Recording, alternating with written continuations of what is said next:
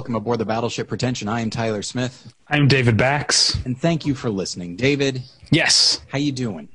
uh, I'm doing. I'm doing well. I've noticed. Um, this is what I was going to talk about at the top of the episode, but on my mind, I am in a way that I'm happy with turning into my dad Okay. um, because you know working at home for working from home for the past few months and for the foreseeable future um, to quote the email that i got from my uh, employer this week um, i have been i find myself sleeping later it used to be that i got up at 6 a.m because i had things to do and i had to be at work by a certain time and i find myself sleeping later sleeping more and that's more like when I say sleeping more, I mean by my standards. Like I've been, I've been sleeping like eight to eight and a half hours a night, which is I think normal for a lot of people, and for me is excessive because I normally am like a five and a half to six hour a night type of sleeper.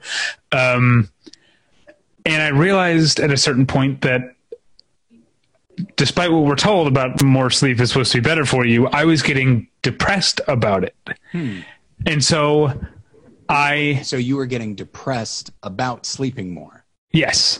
So the sleep itself is neutral. Your attitude about it is Yes, just waking up and realizing. Here's where we'll, we'll get to the part where I'm my dad. So basically, this week I started just like going back to getting up at 6 a.m. even though I don't have to, mm-hmm. and that's the part where I'm my dad because my dad, who I mean, 6 a.m. would have been sleeping in for him. I'm not quite to his his uh, level yet, but um, and he was also a guy who stayed up late. He was like me, a, per- a person who did not sleep. He slept like five hours a night. Um, but when I would, you know, wake when I was a kid and I would wake up at like 10, 30, 11 in the morning or whatever, and he'd be like, half the day's gone. You've wasted half the day. And I realized Oh, yeah. that's what was making me depressed is getting up at like 830 because I, you know, I start work at nine and there's nothing else to do, you know? Um, um, but getting up at 830 made me feel like, oh, like there's all this thing, all these things I could have been doing, or all the things that I now spread out over the morning, like going on a walk or taking a shower, walk, you know, the, the, these sort of things. Like I can have all that done by eight or eight thirty, Sure. and then I start fresh, and I realize this is. I'm my dad. I'm an old man now who gets up early on purpose. I think if you had asked me pre pandemic, yeah. like I would have said I'm an early riser most days, like like my two dads.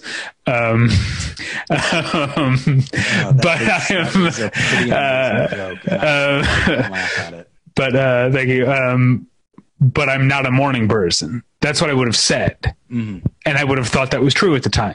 Yeah. But I think I'm just a morning person now. So weird. Not what I would have predicted for myself. I yeah, uh, I uh, no changes here. Um, well, I mean, I have been sleeping later because I was, I was. I mean, you know, two three years ago, I was going to bed at like four or five a.m. and then waking up at noon because I had no reason to do anything else, and um, and then uh, various therapists suggested that maybe I needed to get a bit more sunlight in my life, so I would go to bed at one thirty and wake up about nine or nine thirty. And uh, lately it's i've been kind of falling back into like 2.30 3 o'clock and then waking up around 10 or 11 and uh, i'm fine with it. Uh, no problem at all. So i Wait, do feel adrift i'll say that because i'm not teaching right now i'm not really doing anything right now and it's so interesting because in this way i think i'm turning into my dad maybe not in a good way which is i wouldn't describe myself as a workaholic but i do you know, if again, like if you'd if you'd ask me as a young person, um, like, hey, uh, wouldn't you be excited to have nothing to do all day and then you just watch movies or whatever? I'd be like, absolutely. But now, I feel like, granted, if I do watch a movie, I feel good about that. I feel like I've accomplished something. Yeah. Uh, but I also just feel like I need to accomplish more. Like, oh, well, there's probably something that needs to be cleaned or an errand that needs to be run. And it's like, where did this come from? And it's very much just my kind of my dad and my mom, like kind of their way of looking at things, which is there's there's always something to do. And so if you're not doing something, you're probably neglecting something. Yeah, and I, Uh, yeah. Again at the beginning of the of the uh, I'll say two things. At the beginning of the pandemic, there was a part of me that was like, well, maybe now I'll finally reorganize the whatever. And for so long, I felt like I feel like my uh, pandemic fueled anxiety was so high that I couldn't bring myself to like I was in a sort of constant state of crisis and I couldn't bring myself to do anything. Now it's been going on long enough that my brain has calmed down and I am, I did undertake a, a, a project to, it started with reorganizing the, the closet in our den slash office slash guest room, whatever, the, the other bedroom. Um, and now it's turned into reorganizing essentially that entire room. Um, and so, uh, that's fun. But so the other thing though about, um, my wife gives me trouble about uh, uh, certain things. Like I'll be on an, I'll, I'll, be eating healthy most days, but then there'll be like a a holiday or some sort of event coming up, and I'll be like, I'll be like, oh, that's going to be like a cheat day for me, and I don't have any moderation. I just have two modes. Like I'm either healthy or I'm eating like you know uh, uh like an entire. I was going to say entire like pint of ice cream, but I'm not a sweet tooth guy. It's more it's more like I'm getting a uh, you know, in a an entire fried chicken or something. Um, but uh, I don't. I only have two modes, um, and it's the same as it's the reason why to to, to keep it uh, uh, movie related and podcast related. The reason why I'm so strict about release years, like what I consider a 2019 or a 2020 movie, you know, is because I only have two modes. Either it has to be very strict or it's just complete chaos. And, you know, a movie that I happen to watch, uh, uh, or think about this year could, could qualify. Like I don't have any in between. And so the sleeping thing is the same. I know that I have a holiday weekend coming up where I, I like, I don't, I, I, have a day off, uh, uh of work and I know that day I'm just going to sleep until yeah 10 or 11 again like i used to and i'll feel fine about it because that's a day off i just right. i i don't have any uh, in between. It was a problem back when I was in therapy. It was a problem that, that came up sometimes. sometimes. Um, yeah. Um, but um, that's not what I'm what I wanted to talk about. I, I, even and we ended up going off on a whole thing. But I was going to uh, talk about the Toronto International Film Festival, I uh, David. Yes, mo- most of us do. Um, and uh, I, I, I can't remember if I'd said if this is on the podcast or off the podcast, but I was sort of getting frustrated with like they had, they need to make some announcement. Like you know, it was getting into June, which is normally when like uh, press registration would open. Normally when I'd start making like travel and accommodation plans and stuff like that. And obviously, I knew like I knew I'm not going to be going to Toronto in September. That seems obvious, but it, I just I was getting stressed out by the not knowing. So they finally announced uh, this week uh, what they're doing for the festival, September 10th through 19th. Uh, which part of it is surprising, which which is for the first five days they actually are doing a physical like in person festival where, where they're going to be screening movies in Toronto with uh, uh, reduced capacity audiences. I'm not sure if the Q and A's will be remote or if the, or, or, or what, but um, they actually are doing screenings. I'm, I'm not planning on going. Right. Um, it's a much smaller field. Normally, there's like hundreds of movies to play TIFF every year. Now it's 50 movies total uh, for the whole festival, and um, what uh, more pertinent to myself, um, the press and industry screenings will be entirely digital. So uh, I'll still have to be accredited as press. I'm hoping that uh, I don't see any reason why they would suddenly say no after two years of saying yes. But um, uh, the long and short of it is that uh, I do intend to have TIFF coverage. I think that uh, you and I will still do a couple podcast episodes uh, about it, or maybe actually this is be in, in September. Um, I'm not sure. Uh, I have a guest like last year when it was me and Angie talked about uh, the movie, so maybe we'll figure something out. But uh, there will be TIFF coverage this year, uh, again pending my uh, press approval. But uh, uh, I'm excited about that because I like knowing what's happening. I was getting stressed out. The not knowing was getting me getting me stressed out. so now we know about TIFF. Next up, AFI Fest. What are they doing? Yeah, it's uh, it's really interesting. Look, I I realize I have no room to judge anybody's uh, mental uh, peccadillos, but uh, just the the the things that make like the your your ability, or I guess maybe even inability, to deal with uncertainty. Yeah, and is is something that I think is. Uh, uh, worth exploring at some point because oh yeah i should i should get back into therapy. I uh, um, uh, i know that. Um, it's definitely come up. Uh, but yeah i don't um, yeah don't deal well with uncertainty. Yeah. Um, and I imagine most people don't. I mean, that's the na- people like being certain of things, and so when that's not the case, I think most people probably like, oh, I, I think I'd prefer the other. I prefer to be certain of something, but uh, yeah, I mean, I'm the same way, but in in different regards, which is like, oh, well, if if somebody is not reassuring me right now, and even that can't always be trusted, then I just assume I, I, mean, I can't be certain that they're in favor of me as a person unless they're saying positive things at this exact moment. so, you know, we all have our thing. Um, well, just to check in, I'm still a fan of you. Oh, um, all right. um, but this has come up actually. Uh, one thing about the pandemic that has actually made me deal with.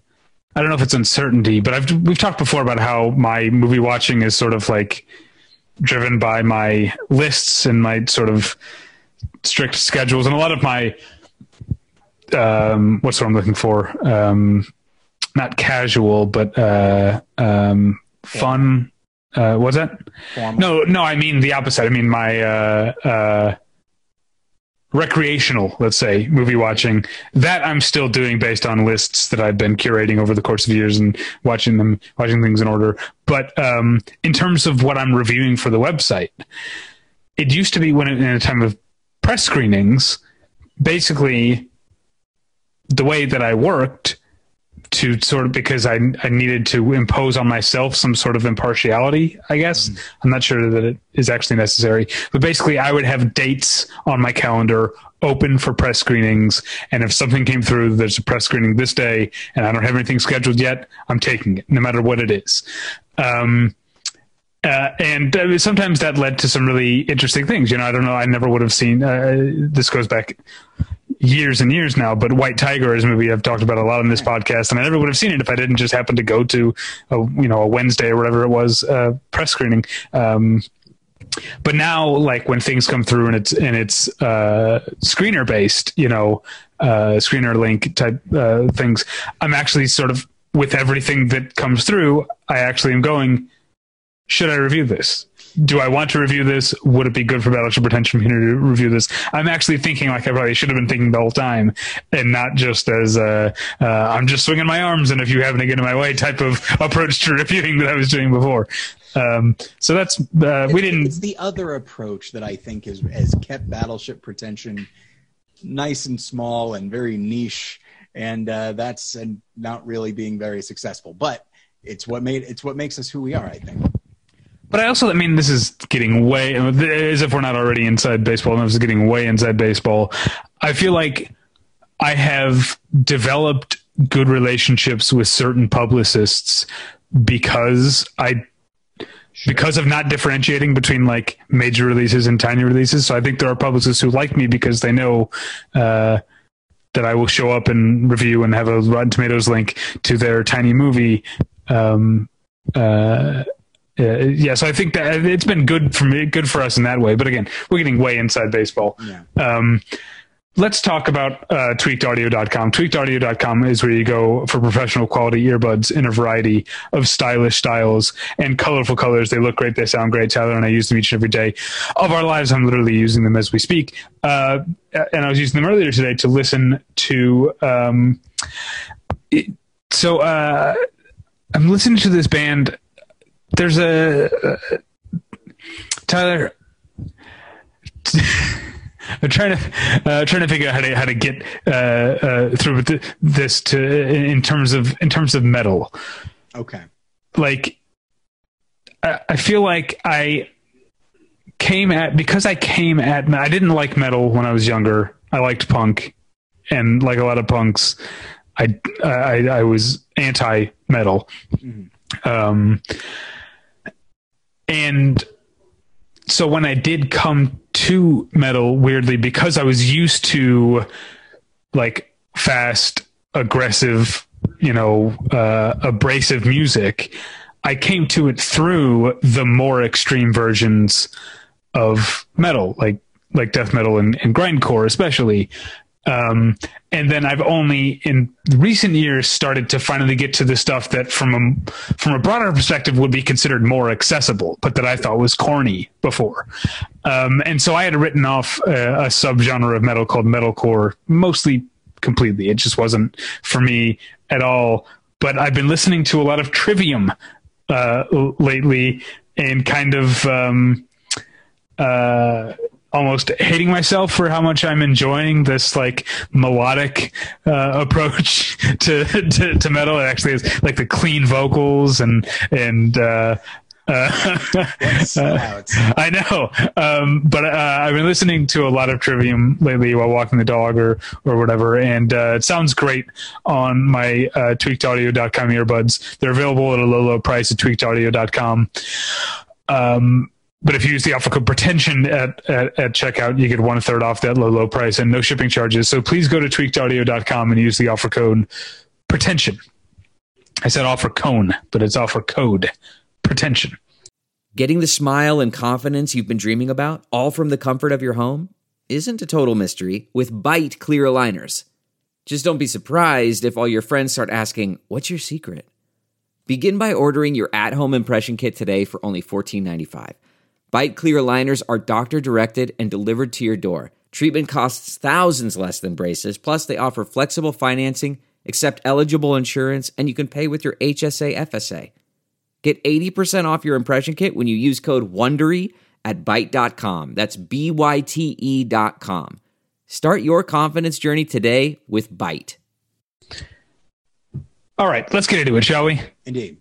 It is, we are, we are coming up on the 4th of July. Oh, wait. Uh, Yes, we're coming up on the Fourth of July. I was trying to remember when this one was going to air. Right. Uh, yes, we're coming up on the Fourth of July we wanted to uh, uh, celebrate uh, America, although there's a lot about America right now that people are uh, um, that I'm not a fan of, and also that people are reminding me and reminding a lot of the, those of us who have the privilege to ignore certain things that there are there are longstanding problems uh, Uh, with America, and so we're not uh, uh, going to.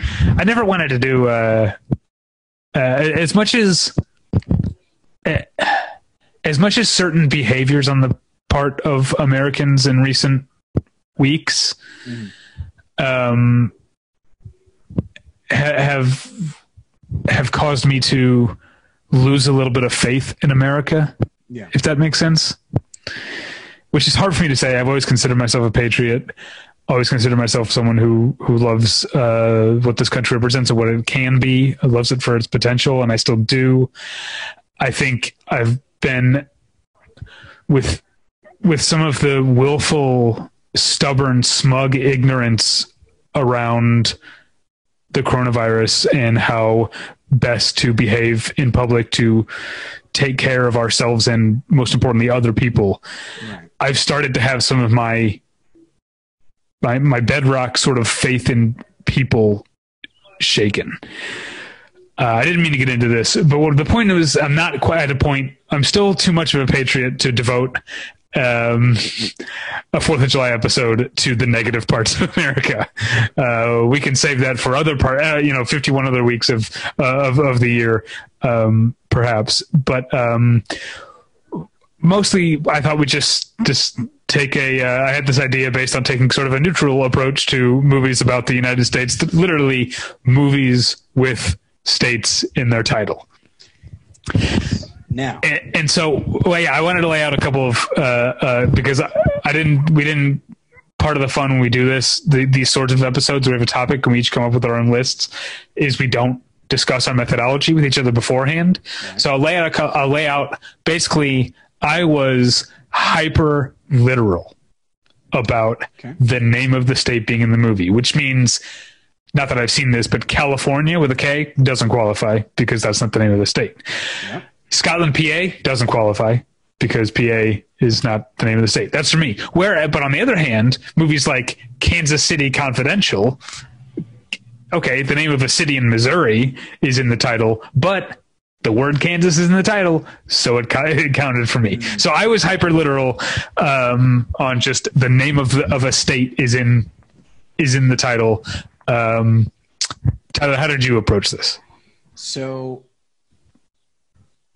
yes, na- name of the state, uh, but I would also say if it's, you know, um, you know, three billboards outside Ebbing, Missouri, or a movie like Paris, Texas, or something like that, I'm not including those because, yes, it's in the title, but we're taught in those instances we're talking more about the town or city Huh. Than the state. Um, like we've gotten more specific, uh, and then uh, similarly, almost anything that has. So I, I probably was not as literal as you, although that California thing, I'm right there with you. I, I took that right out. Good, Um, good. But uh, but as opposed to something like New York, almost any movie that has New York in the title is about New York City. Uh, and so I didn't wind, wind up counting that unless it's somehow, unless they specify it's New York State. But like when they say New York State of Mind, they're not talking about Albany. You know what I mean? Uh, But here, what's funny is the one of these that I could think of where the New York in the title is the state would have been disqualified by your uh, um, methodology, which is Synecdoche, New York, because that's a play on Schenectady, which is um, not uh, uh, not New York City. And also, doesn't Schenectady mean the place beyond the pines? Or am I, am I getting confused? Is that a different place? I don't remember. Um, but the you know the movie The Place Beyond the Pines, right? Of course, yes. So that title comes from the word for a town or word for a city in New York in its original Native American language literally means the place beyond the pines. And I can't I want to say that is Schenectady is the place that I'm thinking of, but I could be wrong. Anyway, that's not the point. Uh, the point is, I you know we started with New York, but I was I, my plan was to go alphabetical. By state? Yeah, by state. Yes, uh, that's that's how I, I put mine down. I'm trying to think if there's one oh yeah, the other thing again, it, it can't just. It, I guess it has to have the the full name of the state in the title, but then it also, um, uh, it has to be referring to the state itself as opposed to the city within the state. And so similarly, like I there's feel like you're going to have a shorter list than I am because of this. Shorter list. y- Yeah. Um, like there's a movie uh, called Georgia with uh, Mare Winning- Winningham, and I think I think it's Jennifer Jason Lee. I might be wrong about that. Um, and that one, it's named after a, a character named Georgia. Oh, right. Um, Like Georgia Rule. Is that what it is? Remember that? No, that's a different. No, different. mo- Those are two different movies. No, I know. You you don't remember Georgia Rule? I remember it, uh, but I didn't see it, so I don't know if it's named after a character uh, or if it takes place. in- Oh, you know what? I always assumed that Jane Fonda's character's name was Georgia, but um, yeah, okay, I looked it up. Jane Jane Fonda's character's name is Georgia, okay. um, but I never actually saw it, so I could have been wrong this whole time.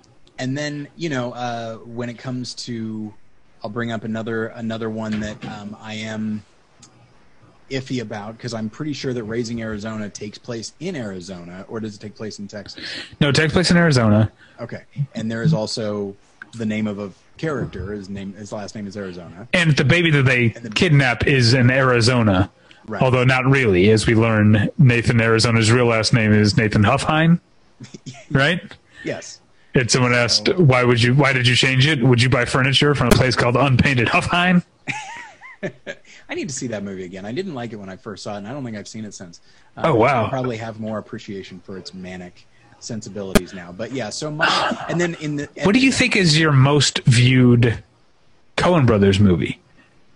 Because it's interesting to hear, to hear that you've only ever seen Raising Arizona once. Because Raising Arizona is definitely a contender for Coen Brothers movie I've seen the most times. So the one I've seen the most times is probably not my favorite. It's probably Big Lebowski. Um, Okay, yeah. But Miller's Crossing is in the mix, as is Fargo, Barton Fink. So that the, the '90s, The 90s, yeah. But I probably. but also No Country. I've seen. Okay, I've seen No Country a number of times as well. Yeah. Uh, All right. Um, okay, so let's. Uh, or sorry, did you have more about your rules, or do you want to get I- started? I have to have seen it. Oh yeah, that's definitely. But Uh. I mean, I might make reference to ones if there are obvious ones that come up. Do you know what I mean? Yeah. That I haven't seen, I'll still say yes. I know this movie exists, but I haven't seen it. So we're starting with Alabama, and the obvious choice, uh, uh, or not that not that it's a choice. We're not choosing one per state. Um, uh, the obvious movie is Sweet Home Alabama, Yes. Which 2002. I've seen and I do not care for. Uh, yeah, I saw it in the theater, um, and I don't remember caring much for it. Uh, caring much for it either. I felt that it had kind of a, um, uh, a, condescending look at uh, at, at at rural uh, America. and yet Um, also an overly uh, romanticized. It's somehow it's condescending. I guess patronizing is the word. It's patronizing, yeah, and it's it's also this is going to sound like I'm being patronizing, but it's frustrating to me when things patronize to a certain populace and then that populace eats it up. you know, it would be great. It would, it would have been great if if the people who love Sweet Home Alabama and who are from that part of the country rejected it. But uh, that my impression is they they embraced it. I mean, I feel like it's a at this point it's a movie that's I think still pretty well uh, or it has a lot of fans, I guess. Um, but I don't remember much about it. Um, So one thing that I did want to talk about, uh, not necessarily about this movie, but just in general in regards to this, like uh, we did an episode I think a, a couple years ago, and it was like, or maybe many years ago, I don't remember, but uh, like movies with America or American Yeah. in the title, and uh, what that usually means. It's invariably it's something that bothers me uh, because it feels like the film is trying to lend itself a bigger uh, like give itself more credibility uh, artistically and thematically simply by adding American in there. Some of them I think they they do well with. see, but I, I remember, and I don't think you actually saw this movie, but I remember having this conversation with you because I don't. I don't care for it either. It does seem like uh, uh, a lazy sort of shortcut in a lot of ways. But I remember talking about the movie American Animals with you, which I don't think you saw. I didn't see. but I felt like I was trying to make the case that this one actually makes sense because the term American animals comes from it was coined by Charles Darwin and comes specifically from one of the books. It's a movie about it. It's a, based on a true story about a theft of rare books, and one of the books is a Charles Darwin um, uh, book that uses the word American animals to refer to animals from the same part of the country that the movie takes place. I remember you being like, I don't care. I, I still don't like it. So I feel like No, it's been overused to the point where it's actually like spoiled movies where it actually makes sense.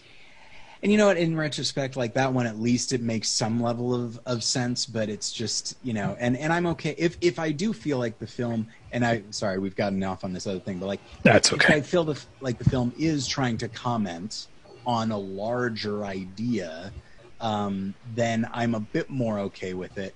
But there are other times where it's just like, yeah, there's no reason that American Hustle needs to be called that. Like, Right. Yeah. you know, as opposed to something like American Psycho, which I think I'm I'm more okay with. But um, anyway, along these lines, I don't know. See, I don't even, I don't even know that I like, I love the movie American Psycho, but I don't know if I love that, that title because, um, I guess America is just so many different things. right? um, that that it seems like okay, you're talking about this this character Patrick Bateman is a psycho, and he's in a very spec- he's set in a very specific time and place. Wall Street in the 1980s, and it is an American place. Yeah. But there are other psychos, right? Like, Yeah, yeah. I mean, he talks about he talks about Ed Gein in the movie. Yeah, very American Psycho. Uh, but yeah, so along those lines, I was thinking about like you know when you use the name of a state in looking at it from my uh, perspective, where it's very much it takes place in that state and it Yeah. would seem to be about that state. Um, you know, it's it's a bold move to incorporate any word into a title that people are going to have an association with. Um, and so I feel like uh, it's something that I want to, as we, not necessarily Sweet Home Alabama, but like as we talk about some of these movies, uh, I definitely do want to talk about like, okay, why would they name it this? And it must be because like the minute you say a certain state or city or country or whatever uh, in the title people immediately have a pre- they're they're already like 50 or 60 percent of the way there as far as the tone you're probably going to be striking. Um, but anyway so i just wanted to talk about that and then we'll i'll in those instances i'll talk more about it So let's move on to Alaska. Um, and I had Mystery Alaska, which you would have disqualified. correct Um, but uh, Mystery Alaska is a movie like Jay Roach as a director. Uh, I know we um, uh, have learned to be more cautious about using the term journeyman, sure but I feel like it's rare for Jay Roach to make a movie that I think is just plain old bad. Now, part of that might be discretion on my part because I didn't see Trumbo sure um, and I stopped after two Meet the Parents. Like I, I don't like Meet the Parents or Meet the Fockers. Right. Um, and he oh oh he actually didn't direct Little Fockers. I don't know why I just assumed he did. Um, so maybe it has to do with like uh, um, my own just personal uh, choices of what I've seen. But I don't outside of I would I would consider the first Austin Powers great. After that, I don't know if he's ever made a great movie. And so Mystery Mystery Alaska is a movie that I saw and I was like, that's a sturdy sports movie, you know, underdog sports movie. Um, uh, and I would, I probably wouldn't have thought about it as much as I do if it weren't for the fact that I'm a hockey fan, and among hockey fans, they're so they're such an underserved audience in terms of movies. There aren't that many hockey movies. Um, that uh, Mystery Alaska tends to come up a lot as one of the one of the like top five hockey movies up there with like Slapshot and Miracle, just because it's one of the five hockey movies that people have seen. There's also like Young Blood, which I've never seen, um, is one. Uh, um, obviously uh, yeah, but I also feel like Goon is still. I love Goon. It's my favorite hockey movie, but I feel like it's still too new to a lot of hockey fans to have broken into the canon. Um, i was under the impression that beggars can't be choosers yeah, that's true. Yeah. But also, I also I don't know. There's something about. I think I I think sometimes hockey fans, especially like an older guard of hockey fans, can be very protective about their sport, and so the fact that Goon is uh, hard R in terms of violence and language, and it even has nudity. I think in the first one, I can't remember. Um, uh, and even though it's made, it's it is made by real hockey fans, based very loosely on a true story. Um, I think some people see it as uh, a movie that is, I don't know, taking the piss out of hockey or kind of making fun of it, and people feel defensive about it. Anyway, not not my point of view. I love I love Goon. Um, I also love the, this is uh, my my crusade. We've all decided years ago that Die Hard is a Christmas movie, right? So my crusade uh, now is that Inside Out is a hockey movie. oh sure Um, Yeah, I I like Mystery Alaska. I would have included it if I wasn't so stringent. Um, I will say that uh, another Alaska movie is simply called Alaska. Um, it's essentially like a, a family film with a young Vincent Kartheiser, um, and uh, came out in the mid '90s. And it's like these two kids that are stuck in the Alaskan wilderness. a young Vincent Kartheiser. Yeah, yeah. Yeah. Um, and and it's it's the kind of thing that like this is exactly what I'm talking about. Like, of course, it takes place in Alaska, but like when you call something Alaska, like we all have an idea of what that means. Like, all right, mountains, snow, wilderness. I recognize that there are cities there, but that's not what we're thinking of. Um, and so it's it, it's a bit of a bold choice to simply call a movie Alaska. Same like when Baz Luhrmann made Australia. It's like, holy shit! Yeah. All right, this is about the the bigness of this thing. And uh, and so anyway, okay, uh, that's that's all I have for Alaska. Uh, I wanted to say there's a there's an episode I've wanted to do in the past that I've thought of, but just doing it would mean spoiling a lot of things for a lot of people. Sure. It would be, and so hit spoilers for Mystery Alaska. Okay. It would be fun to do an episode on sports movies where the heroes don't win. Sure. Absolutely. would, but also that, but also that would mean spoiling a lot of movies for people. Um, yeah, I mean, obviously everyone knows that he doesn't win in the first Rocky. That's not a huge Right. uh, uh, uh, spoiler. Mystery Alaska might be, although they don't lose either, right? It ends in a tie, if I remember correctly. I seem to recall they lose, but I'm Maybe they do lose. I don't Okay. remember now. Um, but yeah, Bad News Bears is a big one. Oh yeah, yeah. But Anyway, uh, all right, let's move on to Arizona. Raising Arizona. I don't have much to say about it except, um, you know, the Coen brothers make movies that take place all over America. yeah, Um, in fact, I was just thinking about how Blood Simple is not only takes place in Texas, it's like it has uh, uh, uh, Emmet Walsh's character like talking about Texas. Yeah. You know, um, uh, down here you're on your own or whatever. Yeah. Um, but the the Coen brothers are Midwesterners, and so uh, I'm always part of me is impressed with their ability to set movies all over the country, but also you realize that it'd be easier for them because their movies don't take place in reality. Yeah. they take place in like the Coen brothers reality. And so this is like a postmodern movie version of the Southwest. Um, that's probably about right. Yeah, and and that is that's um I don't think that Raising Arizona is actually I don't think of it as being an Arizona specific movie. I think it's more of a Southwest movie, It- and I think that's sort of uh, um, underlined by the final line of the movie about where Nicolas Cage is talking about the dream that he had, and he said, you know, someplace where someplace blah blah blah blah blah blah. Uh, and he said, I don't know, maybe it was Utah.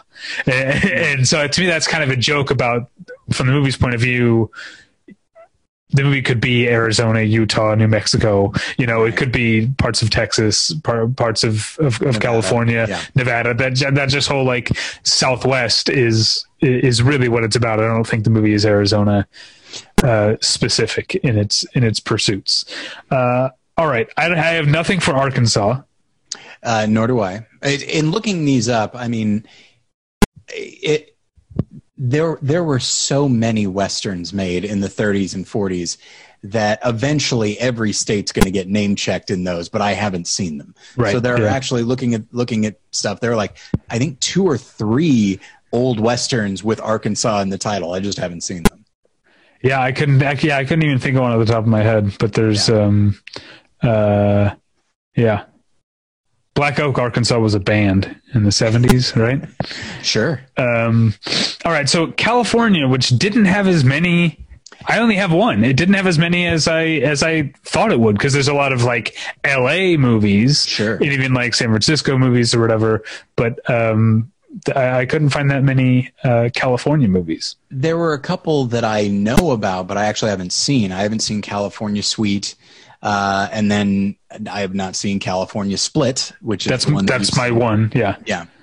Um, and uh, as a California movie, which you know it doesn't necessarily have to be just because it's got that name, uh, but what? Uh, how does it? How does it hold up in terms of this thesis I've got going? That like, well, it's got the state in the name. See, I think something that often happens when people talk about California specifically, or or when people use the shorthand Cali, Yeah. you know, they really are talking about the Southland. It really is a Los Angeles thing, and I feel like California Split. It's a great movie, but it's for the most part, it's specifically a Los Angeles movie, and also its entire like third act and climax takes place in Reno, Nevada. um, uh, and maybe that that's I, I don't actually know if California Split is like a. I'm assuming it's like a poker term, but I've also taken it to mean that these two, the two guys, um, uh, George Segal and Elliott Gould, um, literally have to split from California. Like to me, the the one of the big actions of the movie is they hop a bus to Reno to join this poker tournament, and so to me, that's like a California split. They're leaving California. California. I don't know if that's actually what the title is supposed to mean, but that's like what it's always kind of meant in my head. It's probably just a poker term that I don't know. Um, Well, yes. Yes. uh, but yeah, I do think it's more specifically a Los Angeles movie. In that way, it's a different Los Angeles movie than what we normally get. You know, it's a it's a Los Angeles movie um, in which the characters are not involved in the entertainment industry. Um, and where uh, I mean, one thing that Southern California is somewhat known for less than it used to be, but somewhat known for, uh, especially at the time, other than movies and TV, is horse racing, and so you get multiple. Uh, you know, Elliott Gould is going uh, back and forth uh, to the the track a lot of times. Santa Anita. Uh, at the time, there were more because there was also like Hollywood Park and probably more. Uh, Santa Anita is, I think, the only horse racing track left, and who knows how much longer that's left since they've had nothing but controversy uh, for the past uh, few years. Yeah. Well, going back to, I mean, there was that's where they shot Luck, HBO's Luck, which was canceled because so many horses died, and then last in 2019, something like two dozen or more horses died. Oh. Uh, it, it, there's just like Santa Anita. You know, horses get injured and died as a part of the this culture, I guess, but the rate at which horses uh, were were were dying or having to be put down was uh, absurd. Um, it's interesting. I wonder, like, did it go up? Uh, yeah, yeah, yeah. And I heard a why.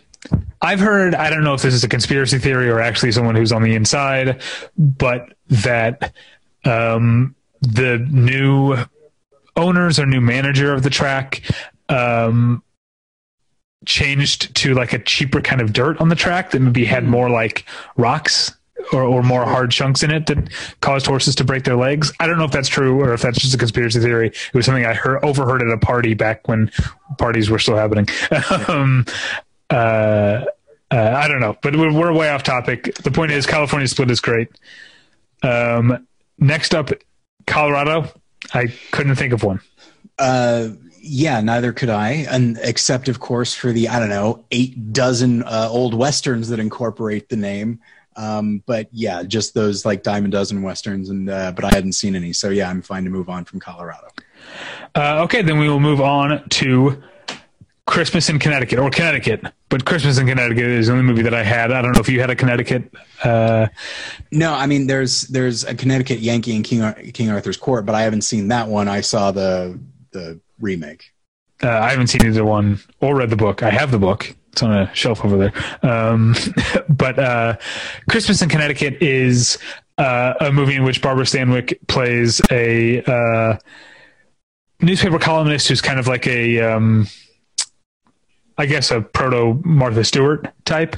Um, and but her column is written in this sort of persona where she is this like happy homemaker in lovely rural Connecticut who work who owns a ranch and cooks and decorates and all these things when really she's you know a, a, a fast talking Manhattan career gal who lives in a in a studio apartment so she has to for uh, plot reasons yeah. she, she, basically has to uh, pretend to live in this big house in, in Connecticut and it becomes a farce where she's hosting Christmas dinner for like a war veteran and her and the guy who owns her newspaper at this house that she's only got to a few hours before they even arrived.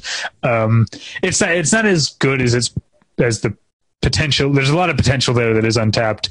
But in terms of what the movie, um, what the term Connecticut means. I don't. Uh, uh, again, I think I think this is less a movie about Connecticut and more a movie about what people in Manhattan or New York City in general think of when they think of Connecticut. Sure, absolutely. To me, that's that's what Christmas in Connecticut means. It's the sort of idyllic countryside that's a day, you know, less than a that's an afternoon's drive from Manhattan.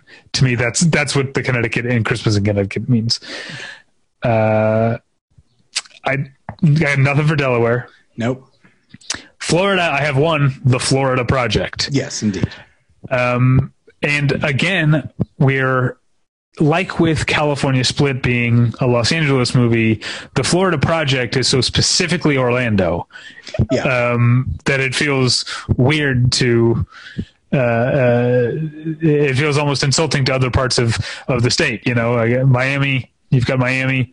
Yeah. Um, and again, we, you and I really should do our series of city movies because when I think Miami, I think The Birdcage. Um, hmm. uh, to me, that's a Miami Miami movie. Also, I guess the Bad Boys movies are Miami, but uh, I don't really think of them as being Um, Yeah. uh, Them as being specific yeah. Um, way. Uh, yeah, except I mean, there's the in Bad Boys 2, there's the the um, car chase where the bad guys have hijacked the what's it called the the car that's carrying other the truck that carries cars Yeah. and it's literally like unhooking cars and essentially throwing cars at and that takes place on a very specific Miami bridge that's one of the, it's sort of an iconic uh, uh, bridge um, but I don't know that I would that's enough to consider it a Miami movie but the Florida Project uh, is uh, a movie that's very much about the idea. Just as I talked about Los Angeles being a place where everyone thinks of the movie industry, but most people who live here uh, aren't involved in the movie industry. Yeah. Um, Orlando is a place that people associate with uh, Disney and to a lesser extent Universal Studios, um, but uh, is still a place where people live their day to day lives out of view of that.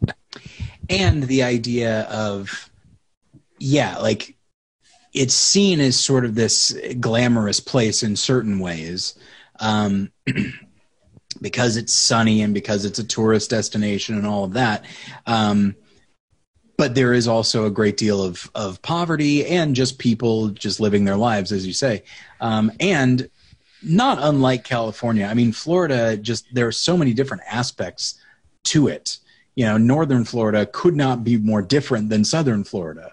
Mhm. Um, and so, and at this point, like, I think people have a certain association with Florida in relation to the rest of the country is like it's this weird state that decides elections. Um, oh, I thought you were talking about like, the whole like Florida man sort of uh, yes, meme. yes. Well, there's that. Um, well. Yeah. but yeah, you're right. There's yeah, Florida is known for a lot of things that aren't uh, Yeah. aren't great. Unfortunately, Yeah. uh, I feel bad for uh, for people who maybe I'm sure there are Floridians who have a lot of pride um, in the fact that Tom Petty is from Florida, right? Sure. uh, uh, seminal band from my teenage years, Less Than Jake. They're from Gainesville, Florida. I've not thought of less than Jake in uh, more than 20 years. Um, Florida State's good at football, uh, pretty much perennially. Gators, Uh, right? Uh, yeah, that's the the Gators. Ga- That's where Gatorade comes from. Right. And also um, just actual Gators.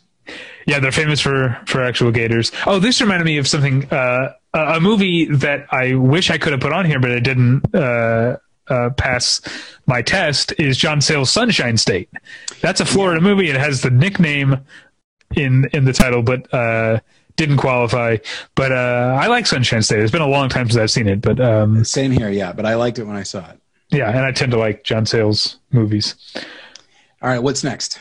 Well, Georgia's next. We already covered that we don't know Georgia. Uh, Hawaii. I've never seen the movie Hawaii based on James Michener's novel Hawaii. Nor have I, but I did see Hard Ticket to Hawaii. I was Okay. aware of it as a function of Red Letter Media, and then I took the liberty of watching it on my own. It is it, it is every bit as ridiculous and stupid uh, as one might think. Um, I'm not familiar with the filmmaker as those guys are. Uh, I only knew the film itself, and it's a it's like a good like bad movie kind of thing. Okay. Oh, I love the title, "Hard Ticket to Hawaii." It's just like I don't know. It sound it's that title deserves a much better movie than than is there. Yeah. Does it literally mean like it's a it's difficult to get the ticket to Hawaii, or is it like they're just talking about like the hard like the printout, the hard copy of a ticket to Hawaii? I We're not talking about scanning your phone at the gate here. You need a hard ticket to Hawaii. Yeah, no, there's no. Uh, uh, oh shoot! Now I can't remember.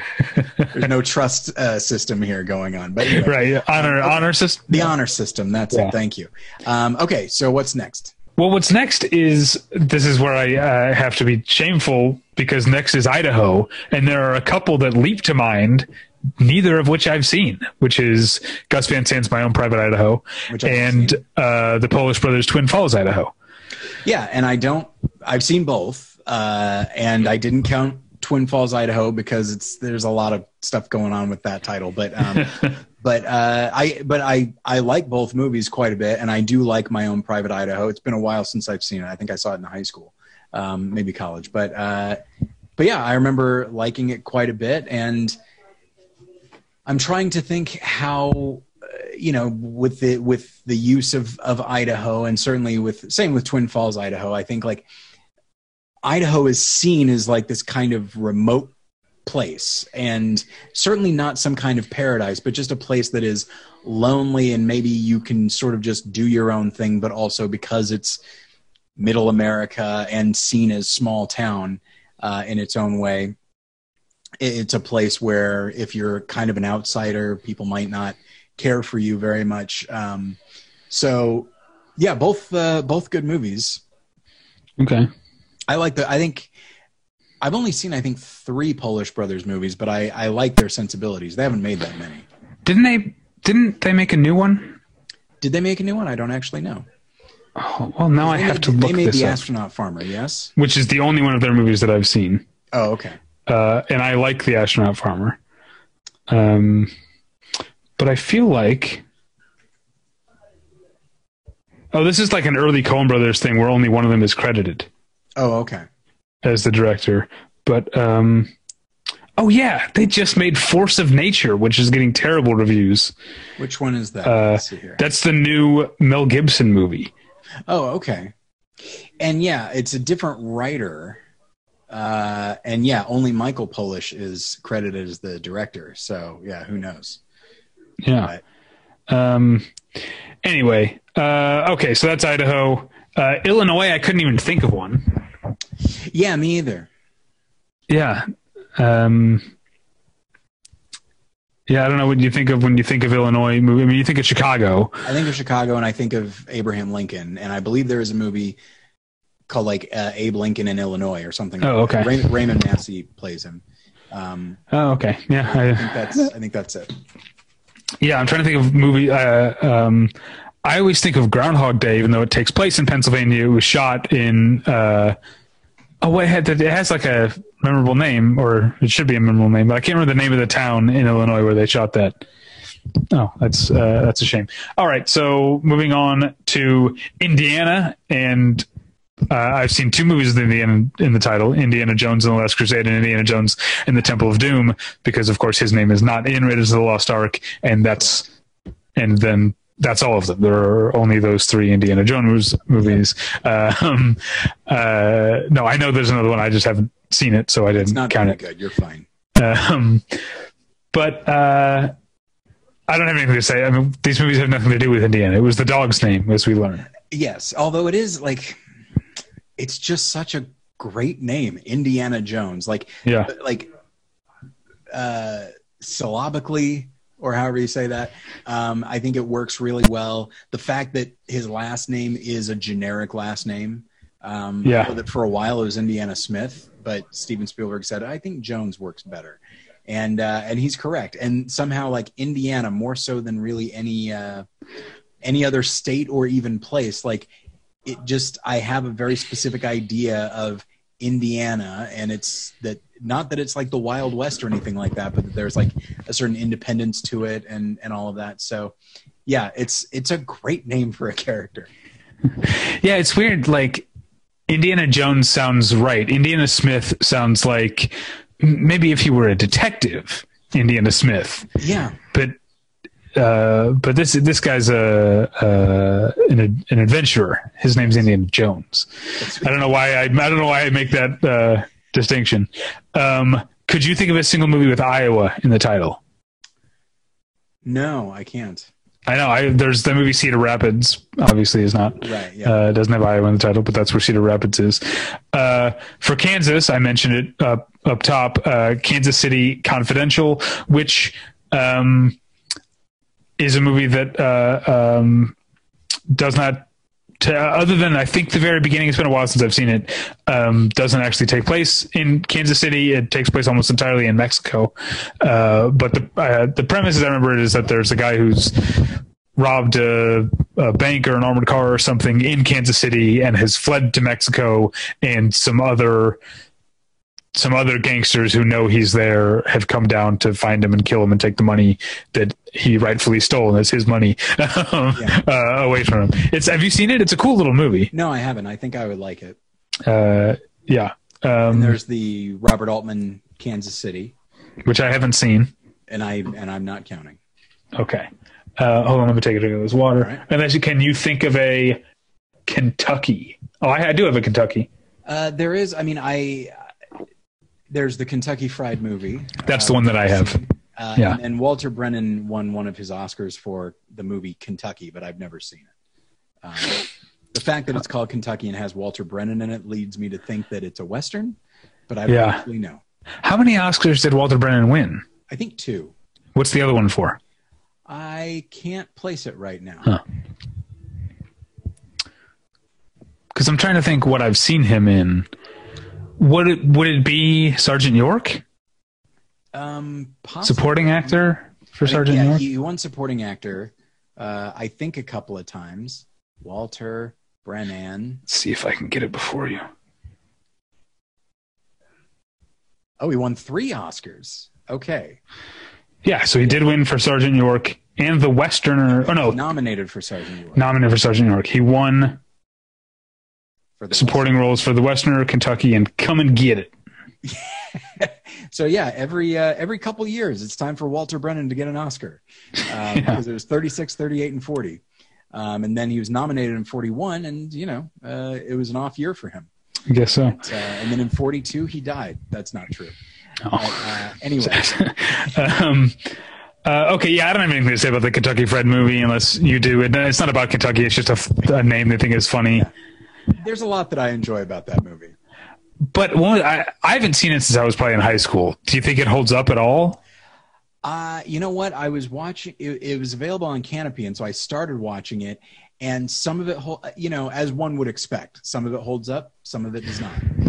They're usually because it really is kind of a sketch movie. Yeah. Um, it really just depends on from one to the other. Um, there's some stuff that is not super racially sensitive, as one might expect. Yeah. I mean, there's a whole like kung fu sequence. That's like the longest one I of the. so, yeah. Yeah, I'm sure that doesn't hold up. There's also stuff that I think from a, uh, a sexism standpoint. I mean, there's Catholic schoolgirls in trouble is Sure. Probably probably because of the age i might have even been in middle school when i saw it probably because of the age that i was at the time that i saw it i would say catholic schoolgirls in trouble made the biggest impression on me Sure. um, because it's barely a joke it's mostly just an excuse for like five to seven minutes of pure nudity Yeah. and uh, but I do. The title is funny. yeah and then uh, then of course they they would cut to uh, you know the newscaster occasionally saying something. And i remember this might be the very first thing of the film is the new newscaster saying the popcorn you're eating has been pissed in. Film at 11 and then that's it. So it's like you know that's a three second joke and then we move on to something else. But uh, anyway okay. So what's next? Uh, sorry I, I got distracted. I, I could talk about kentucky fried movie longer about how it just I don't know. It, I mean, it it seems like when I I remember when uh when I was probably in probably still in like fifth grade or so, fifth or sixth grade. I was on a little league team. I remember my like, I, like my friend uh, uh, would have sleepovers, and we'd take his dad's camera and like make up like sketches, make up little skits, and film them. Yeah. And I feel like Kentucky Fried Movie is that, except someone accidentally gave them way too much money. um, and right. and so there's something in the like uh it feels like there's almost like a purity to the movie in a way like uh, uh that it's there's an unbridled quality to kentucky fried movie that is Yeah. at least noteworthy. But uh yeah i doubt uh, i bet a lot of it i would i would grit my teeth or uh through these days. Uh okay sorry. Next is louisiana. Couldn't think of a single one. Me either um, after that is Maine, uh, in which I have one, two if you count the uh, silent film, the French silent film L'Inhumaine, because it has the word Maine within the word inhumane. Uh, true it does uh, but uh, I'm not counting that. Uh, do you have one? Uh, no, I mean there's state in Maine, but it's not referencing the uh, the state. Um, and it's not spelled that way, right? Is it? Oh yeah, you're right. Yeah, it's not. Yeah, it's me. Sorry. Okay. Um, yeah. I have. This is a, re, a, a movie from a few years ago, uh, a very tiny uh, independent movie um, that's just called Maine, and uh, weirdly, something that has come up a number of times. The movie doesn't pl- take place in Maine at all. The movie takes place. It's it, it's about. Uh, it's actually a really good movie. It's got um, what's his name? The me from Me and Earl and the Dying Girl. He's a good actor despite being in Me. Like Me and Earl and the Dying Girl is not something I hold against him. Um, and then uh, is it Thomas Mann or is it? It might be Thomas Mann. The Yeah. The, yeah. Okay. Because I get it confused with Gabriel Mann. Um, yeah, he was in Josie and the Pussycats, and he was on the uh, television series Revenge. Um, and then the uh, the woman in Maine is um, uh, she's in a bunch of stuff, but she was in that movie Victoria, that that movie that um, is like two hours and fifteen minutes, and it's all one take. Oh yes, yes. Um, uh, uh, Laia Costa is, is is her name, um, and uh, let's see. Uh, I feel like she was in something else recently. Um, but uh, anyway, I like her. Um, but yeah, uh, the movie it's about two people who are both hiking the Appalachian Trail alone. And we get hints of what their reasons are for setting off on this thing alone.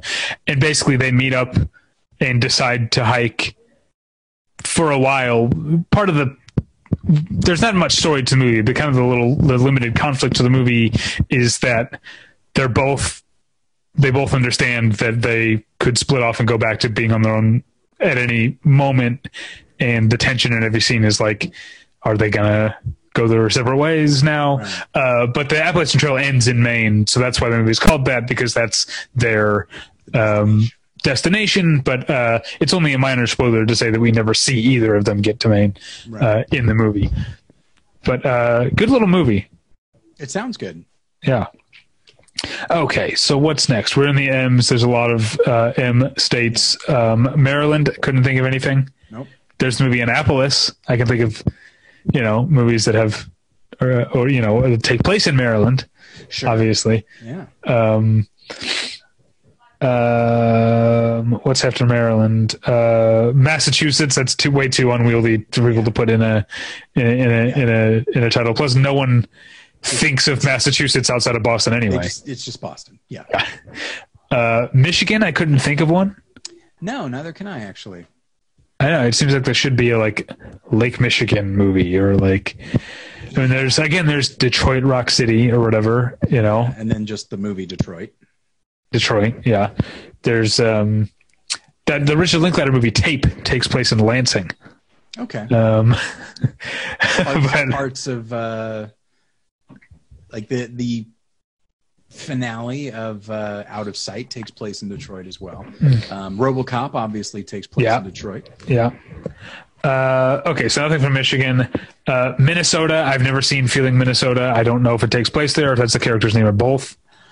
Uh, I don't remember. Uh, I have seen it, though not f- in a very long time. And uh, I would venture to say that based on the visual look of it, it takes place in Minnesota because Okay. I've been there and that's what it looks like.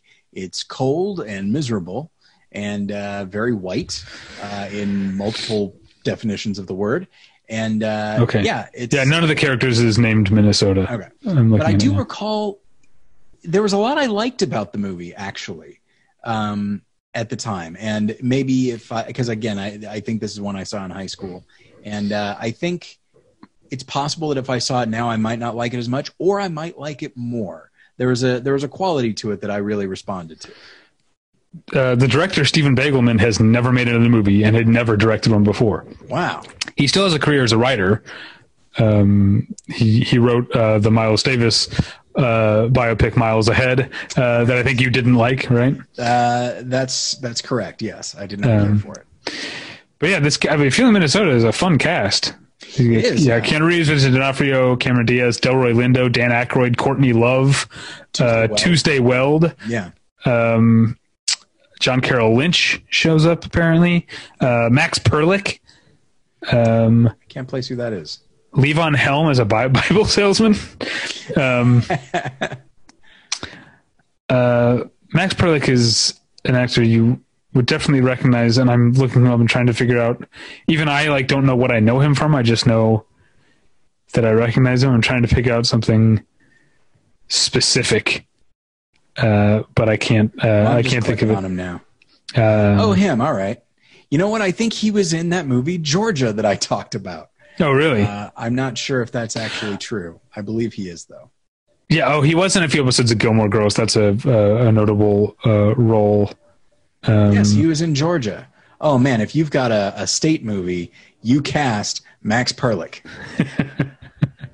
all right. Um, Holy shit, he was on an- on an episode of Hawaii Five O. wow, this guy has a niche. Exactly.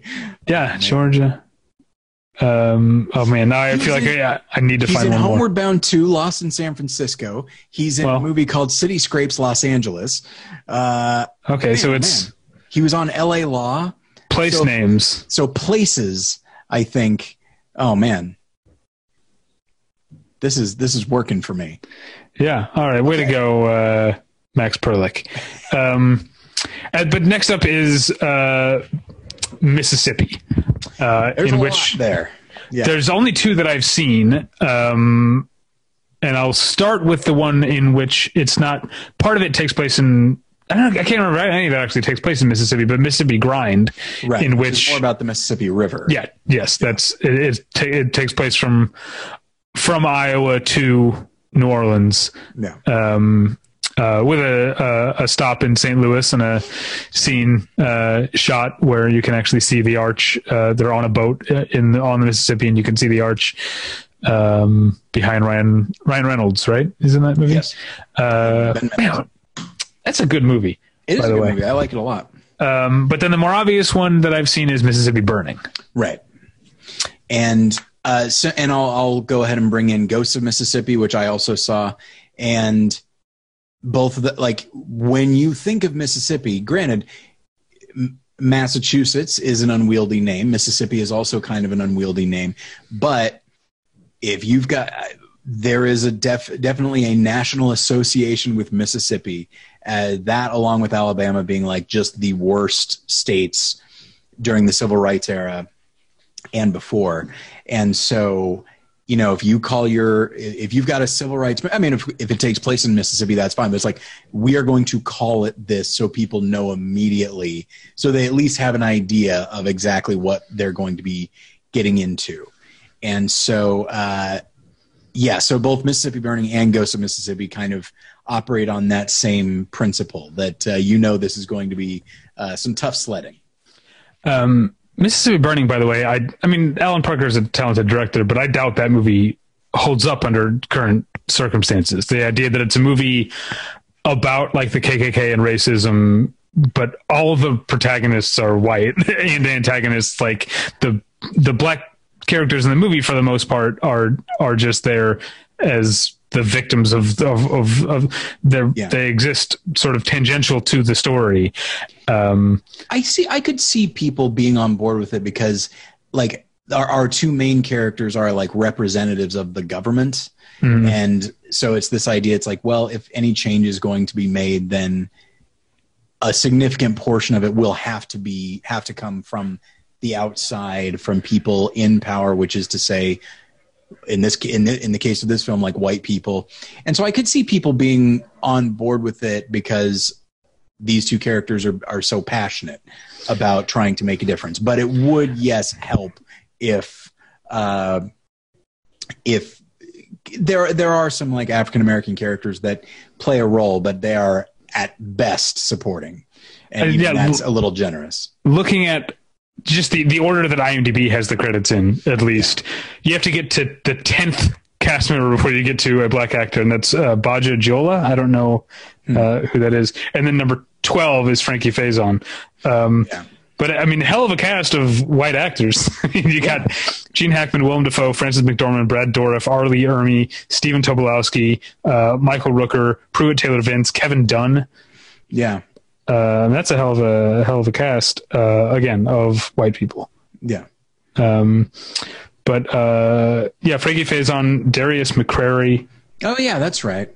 I remember. Um, but there aren't that many black actors in the movie that I actually am familiar with. Um, that does seem like a very what is it? Eighty eight that movie. Eighty eight. Yeah, Tobin Bell is in it. Oh yeah. It's been a long time since I've seen it, so I don't remember Tobin Bell, but I like him. Uh, do you have anything else from Mississippi?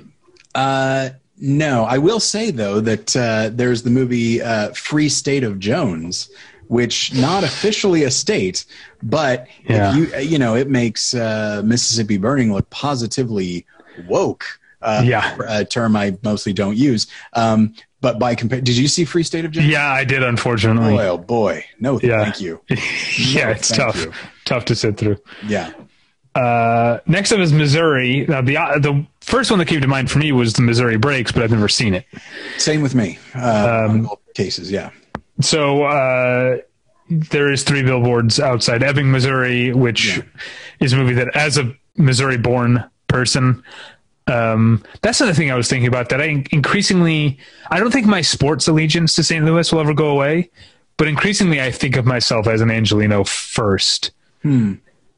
Um, and so I was going to say as a Missourian, but I feel like I, I don't know that I feel that I identify with that uh, as much anymore. I still have a lot of pride in where I'm from, and of course, like I said, I'll always, you know, the Blues and the Cardinals will always be my teams for those sports. But uh, I don't feel as much connection. But that said, I do find Three Billboards Outside of Missouri to be a bad movie, just in the first place, but also not a good Missouri movie because Ebbing, Missouri is a fake place. The movie has nothing whatsoever to say about Missouri. It is using Missouri the way that Connecticut, Christmas in Connecticut uses Connecticut. That's Yeah. just like uh, a, a, a metonym for a whole part of the country and way of life. And as somebody who did live in a small town in Missouri, uh, the part of Missouri that you know that Ebbing would conceivably take place uh, in or exist in, um, yeah, it's it's not about Missouri. It's just whatever Martin McDonagh wants it to be about, and you know, it's I don't require a film to necessarily be consistent with like where it would seem to take place. But one thing that really bothers me so much because you can just see the writer aspect of it is uh, where Nick Searcy plays like the the head priest at like the local parish and he comes to visit Frances McDormand and say hey you know maybe we need to be forgiving and all that. And it, he's just teeing her up to d- deliver this monologue about like uh, the Catholic Church and all that. And he's and he's meant to be like the leader of this the religious leader of this community. And so it's like okay so martin mcdonagh just wanted to say something about the catholic church but outside of to my knowledge outside of st louis catholicism is not the dominant religion in missouri if he was like if it was an assembly of god church Yeah. uh, that i would buy but at the same but i can't imagine martin mcdonagh did a whole lot of research and i imagine this irishman uh, Yeah, he very- is. yeah Yeah. so uh, yeah, Um, just it's not. I don't think it's a very good Missouri movie. Uh, but I guess it's a good it's a good movie for uh, uh, an Irishman's idea of Missouri. I guess. Yeah, yeah. Um, it's funny you mentioned um, um, where you're from being kind of this type of place, but I, d- I don't I don't see Ebbing, the fictional Ebbing, as being an Ozark place. I guess No, I I considered see it more In a little bit. between. Uh, yeah, I guess I considered it to be like at the bo- like the southern part of Missouri, but a little bit further east, like maybe Rolla. Yeah, that's- near Rolla. Yeah, Okay. Um, getting very Missouri specific here. Uh, I was going to say Bolivar, um, um, okay. Uh, Lebanon? Lebanon. Yeah, Yeah. Um, but not Nevada. Not in Nevada, Missouri. uh, That's that a one- that's on the way up to uh, uh, to Kansas City. Nevada is closer to. Um, oh shit! Now I'm drawing a blank on where uh, the college was um, that our friend Matt went to. oh, Central- Um, It's called it's called Central Missouri State, even though it's pretty far to the west, and I cannot think of the name of the. Jason Eakin went there as well. Oh, all right. Um, damn, yeah, I can't remember. Yeah, Is that's that, too that's bad. not Rolla, is it? no, no, Rolla is also a college town, but I can't remember the name of that uh, that little college there either. Okay. Uh, all right, then we're getting way. No one cares about this, um, except it is going to bug, bug me that I can't think of the name of that uh, that town because I went to Boys State there. Do you know what Boys State is? It's a high school thing where No. uh, uh, most states have these where boys uh, come spend a week during the summer. Like uh, it's like politics camp, and you like uh, basically learn how state politics work, and you take like some people, uh, you know, it's like almost like a mock uh, uh, Congress, like state Congress. Um, anyway, did you find it? Yes, I did. Uh, what is it? It is Warrensburg. Warrensburg. That's right. Yes. Okay. All right. Uh, that's way too much Missouri talk for most of our listeners to to bear. Um, next up is Montana. I couldn't th- I couldn't find one. Nope. Un- unless, uh, again, anything that is in a wide open space, there are like 18 Yeah. westerns with that in the title. Yeah, they really did make a lot of westerns. They really did. yes. um, all right, uh, Nebraska. There's an obvious one, uh, and that's the movie Nebraska. Yes. Which, you know, again, speaking t- in terms of, of what I was talking about, like you call it Nebraska and people have an idea of certainly how it's going to look and uh, the type of characters we're dealing with. And uh, yeah, and I think it mostly uh, fits that bill. Uh, the one the one difference being like I don't picture now we've talked about my color thing, right? Yeah, yeah. Okay. So I associate Nebraska with the color yellow. Um, Because of not corn? Because, probably not because of corn. Oh, okay. uh, just I don't know what it is. And so like it's in my mind the fact that the movie is called Nebraska but shot in black and white. I have a real hard time with that mentally. Um, but uh, but yeah, do you feel like the the movie? Uh, and this is you know I try to just accept the artistic choices of whatever the filmmaker does, but uh, do you feel like that movie d- earns its black and whiteness? Oh, um, Do you I guess I never. Th- I, I guess no. I don't. I don't think I ever really thought of it li- like that. It just. I don't know. The movie's black and white. I guess I just took it at face value. Yeah, and I usually do as well. But like black and white, it's it's almost like the what is it the the uh, Academy aspect ratio, where Yeah. it's like okay, you're making a very specific choice here, and on one hand, I can I'll I'll try and give you the benefit of the doubt and assume you did it for a reason. Undoubtedly, you probably did, but at the same time, it's just like, is this just are you being are you being extra? That's a term I don't use very often, but Yeah, you should use- artistically extra. Uh, you should use a little more. Uh, um, yeah, I don't know. Um, but I also don't know. If you, I thought you were going to ask me, is it a good Nebraska movie? I, I've been to Lincoln twice, weirdly, but I don't Right. know Nebraska very well. um, Yeah. Uh, but yeah, I, uh, I liked Lincoln. It's, uh, it's a college town, so I, I like college towns. Um, all right, uh, Nevada. Couldn't come up with one. There's plenty of Vegas movies. Oh, sure. And and some Reno movies, but Yeah. could not come up with a Nevada. Um, New Hampshire. There's a big one. There's Hotel New Hampshire. but I've Hotel never I've yeah. never seen it. Neither have I. Okay.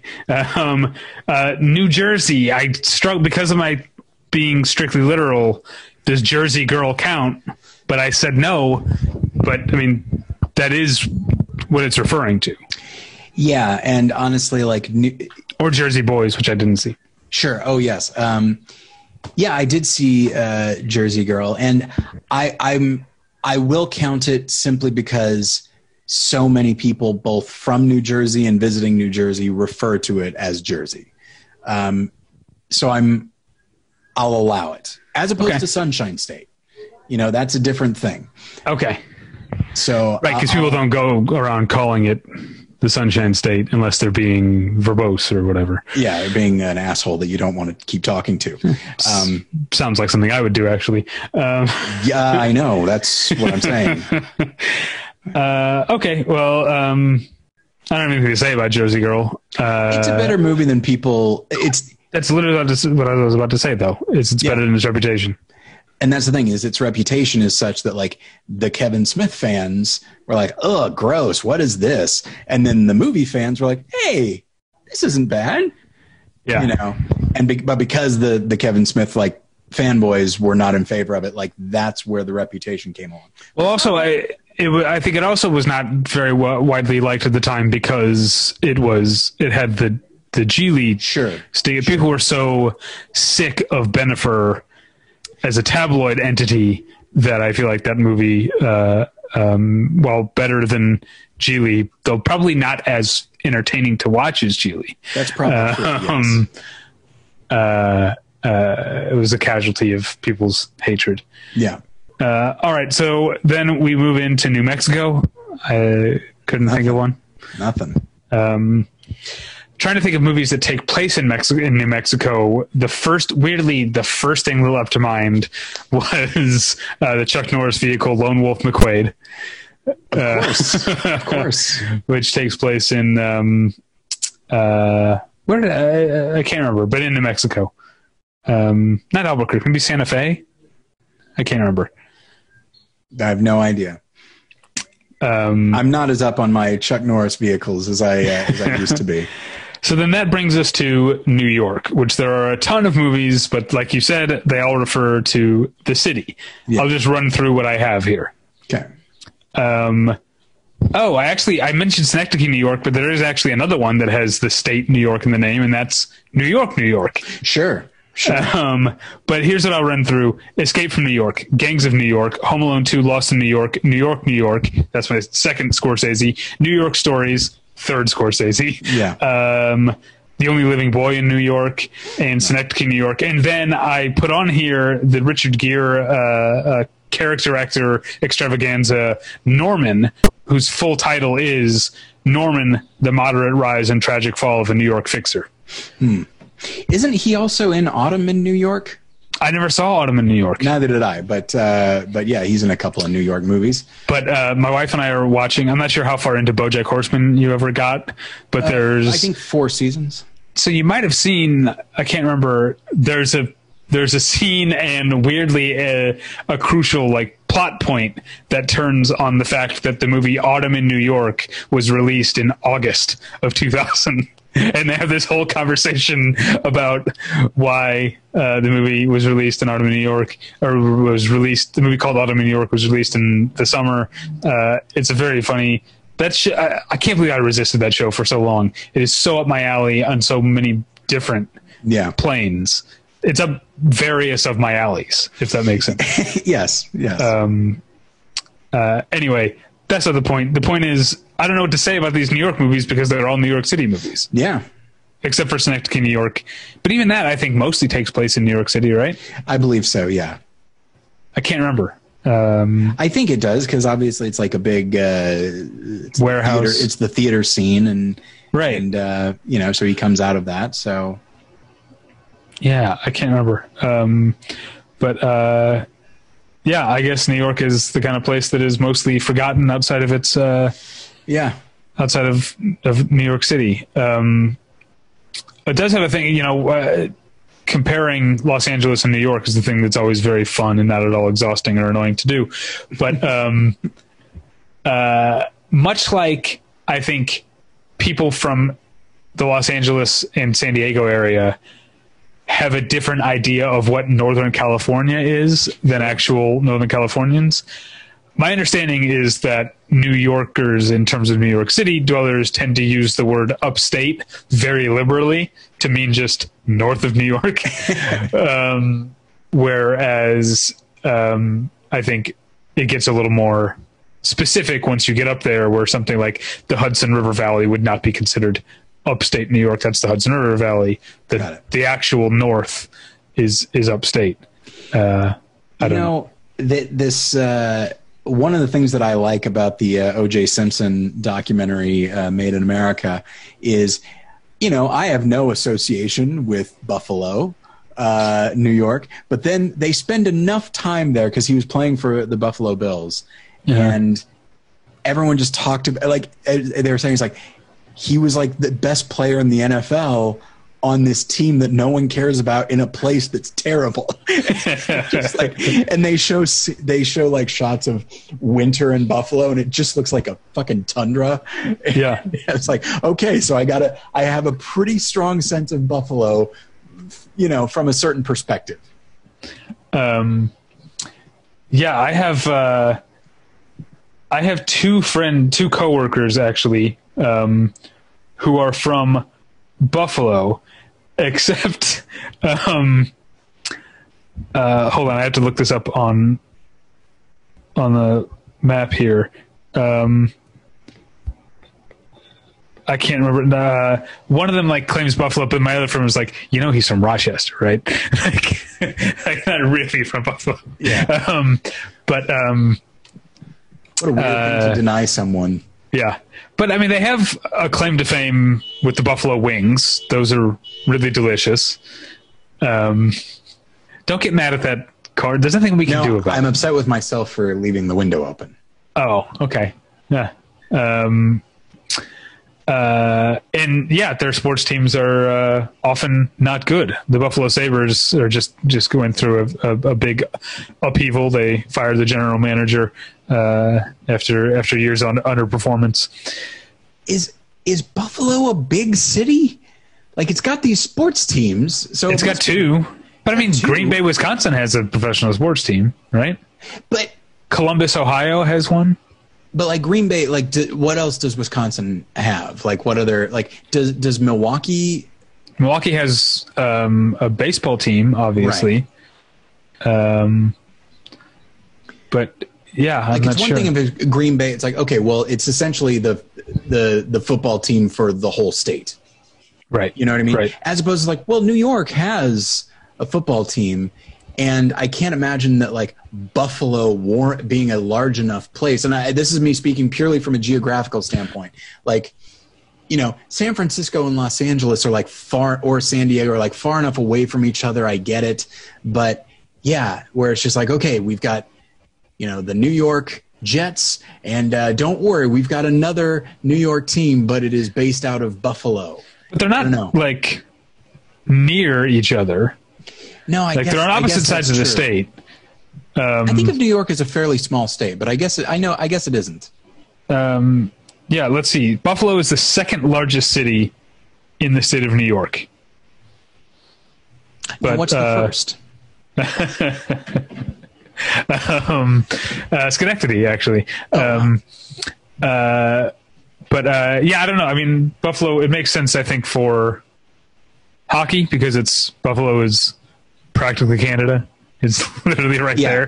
there. Um, I mean, Buffalo is clo- much closer to Toronto than it is to New York City. Um, anyway, we went way way too far into New York when we don't have anything to say about the actual movies. Yeah, indeed. Okay, what's next? But we're going to zoom through some states here anyway. Um, uh, hold on, I have to pull up. Yeah, because I don't have anything again till Texas. So stop me if you have something. North Carolina, no, North Dakota, no, Ohio. no. Yeah, welcome to uh, what was that movie called? Welcome to Collinwood. What was that? Col- Collinswood. Yeah, uh, doesn't I don't doesn't count. Yeah. Um, Oklahoma. I've never seen the movie Oklahoma. I've seen I've seen it on stage, but I've never seen. yeah, same with me. Yeah. Uh, Oregon. Couldn't think of anything. No. Uh, Pennsylvania. Oddly enough, no. Okay. I feel like that's one where they they name they go after like specific cities. Uh, yeah. Um, Rhode Island. Um, No. no. There's. Uh, I'm trying to think. There's that movie Passionada with uh, Valeria Golino and Jason Isaacs. It takes place in Providence, I think. Oh, all right. Um, but no, I couldn't think of any. South Carolina, Nope. South Dakota, Nope. Tennessee. I, I feel it feels like there should be something. There's obviously Tennessee Ernie Ford, the the um, the late uh, country musician musician whom we all learned was dead from an episode of The Simpsons. Do you remember that? yes, that's right. Uh, yeah. Where- yeah, he turns It's to in dust, right? Yeah, it, it's Branson is a place where all the country stars that you thought were dead went, and he said, "I'm Tennessee Ernie Ford," and Abe Simpson is like, "No, you're actually dead." He's like, "No, I'm not." No, yes, you are, and he like realizes he's dead and turns to dust. um, Uh. so that's what I that's what I think of when I think of Tennessee is Tennessee Ernie Ford, but I can't think of any movies. Yeah, I mean, Tennessee is. It does feel like there should be a movie called The Tennessee Kid or something like Sure, that. And yeah. maybe there is like a western called that, of course. But and then you know you have Nashville, and I think there there've been a few movies with Memphis in the title. But uh, but yeah, and then um, uh, and then yeah, Mystery Train Mystery Train takes place in Mm-hmm. Memphis, I believe. But uh, yeah, I couldn't think of any with Tennessee in the title. I was just saying to my wife that Memphis is the top of my list of American cities that I haven't been to that I want to visit. Yeah. Memphis is up there um, uh, because of all the musical history, and also I know it's expensive, but I really want to stay at the Peabody Hotel. Do you know about the Peabody Hotel with the ducks? Yes, uh, I was. As it happens, Jen and I were watching a John Grisham movie last night, and uh, a scene takes place at the Peabody Hotel. Do they have the ducks in, in the scene? Uh, it's a whole thing where they have like they walk the ducks like uh, uh, through the lobby like at certain times a day. It's like a procession of ducks, and people come and like take pictures and stuff. By the uh, time we get to the Peabody in the movie, I feel like that would have cut some of the tension. All right. Um, so then now we get to Texas, which is uh, the big I- after New York, the biggest representation I have here. Partially because there are a lot of movies in the Texas Chainsaw Massacre Yeah. franchise. yeah, I'm I'm fine to just put them all into just the first one. Um, Yeah. but uh, yeah, I only have two because I never saw Texas Rangers, and I think I'm fine with it. But uh, then of Yeah, course so- there's Paris, Texas, and such. But I'm only and Happy Texas. happy Texas. Yes. uh, which I saw in the theater. Uh, don't remember much about it. Uh, I don't really remember much uh, uh, about it. Here's what I remember about that. I went with my girlfriend at the time. This is I was in high school. Uh, her name was Kelly, and she drove to the theater. We were going to go see Happy Texas. She got as far as the theater and told me, "I don't want to see this movie." I'm gonna go. I'm gonna because she was in. I was still in in in high school and she was in college. I think at that point, and she was like, "I'm gonna sit in my car and study while you watch the movie." so that, uh, well, yeah, we we we broke up not that long. After this is, Yeah. we broke up. Yeah, my senior year. So this would have been near the end of our relationship. But that's my memory of Happy Texas. Not the movie itself, but the fact that I went uh, to a nearly empty theater um, and and saw it while my girlfriend uh, studied in the car out on the parking lot. and you didn't even crack any windows for. She was furious by the time you got out. Uh, it was an autumn release, so she was Oh, fine. okay. Yeah. Um, so uh, Texas Chainsaw Massacre is a movie that I do think of as being very very Texas. I think Tobe Hooper knows what he's talking about. Oh yes. Uh, there, the movie's made in Texas, right? yeah. um, and I mean Texas and it's uh, Texas had its own film like independent film industry uh, for a long a long time, and that kind of fits that mold of Texas being the state that most feels like its own country. Um, uh, hmm. Yeah, that's true. I, I said that without thinking, and I was like, yeah, that's true. But it's not the only one. Like. I feel like California increasingly feels like its own country. It just happens to be a country where 12.5% of Americans actually live. Yeah. Um, but it does feel different in, in its own way. Um, uh, yeah, so uh, I feel like the Texas Chainsaw, Texas Chainsaw. I've only ever seen Texas Chainsaw Massacre, and weirdly, because I rented it uh, when I was in high school, Texas Chainsaw Massacre: The Next Generation with Matthew Oh, McConaughey and Renée Zellweger. Um, and that's a, a that movie. I, I haven't looked at all the sequels. Is the first one the only one where chainsaw is two words? I believe so. Yes. Okay, because yeah, the next generation is definitely one word, and I think the the remakes, Yeah.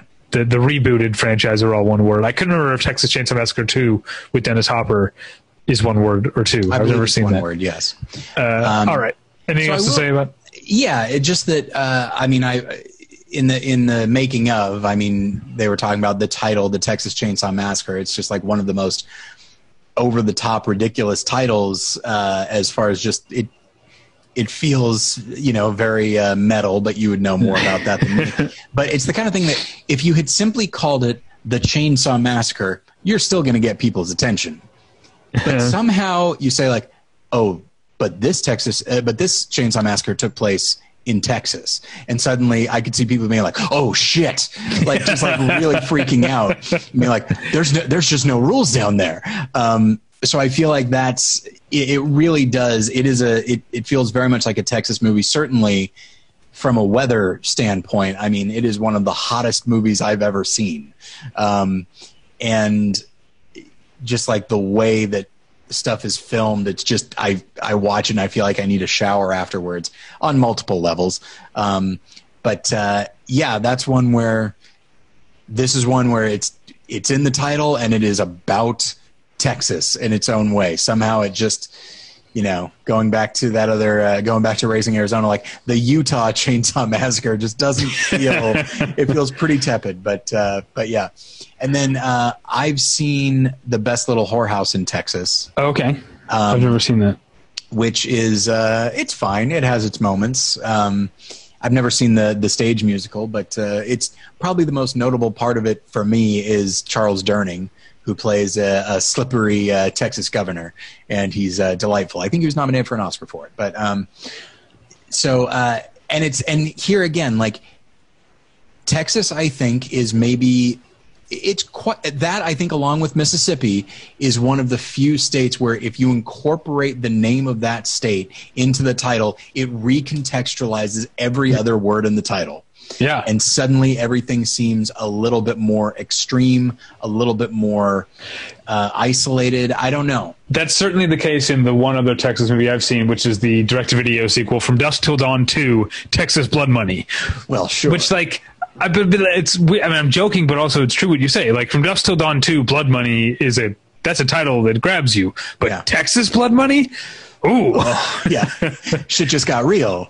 Um, um, yeah. yeah. although much like Kansas City Confidential, it's a movie that mostly takes place in Mex or in Mexico. Sure. Um, the I guess it's a very similar plot, except with vampires. Uh, the the initial crime takes place in Texas, and then yeah. uh, all of the uh, uh cast, oh, all the surprising cast uh, uh, with Robert Patrick and Raymond Cruz, and of course Danny Trejo, James Parks. I feel like Oh, Bruce Campbell's in it. I feel like I'm missing someone, but hmm. uh, yeah, I I, I saw. Watching?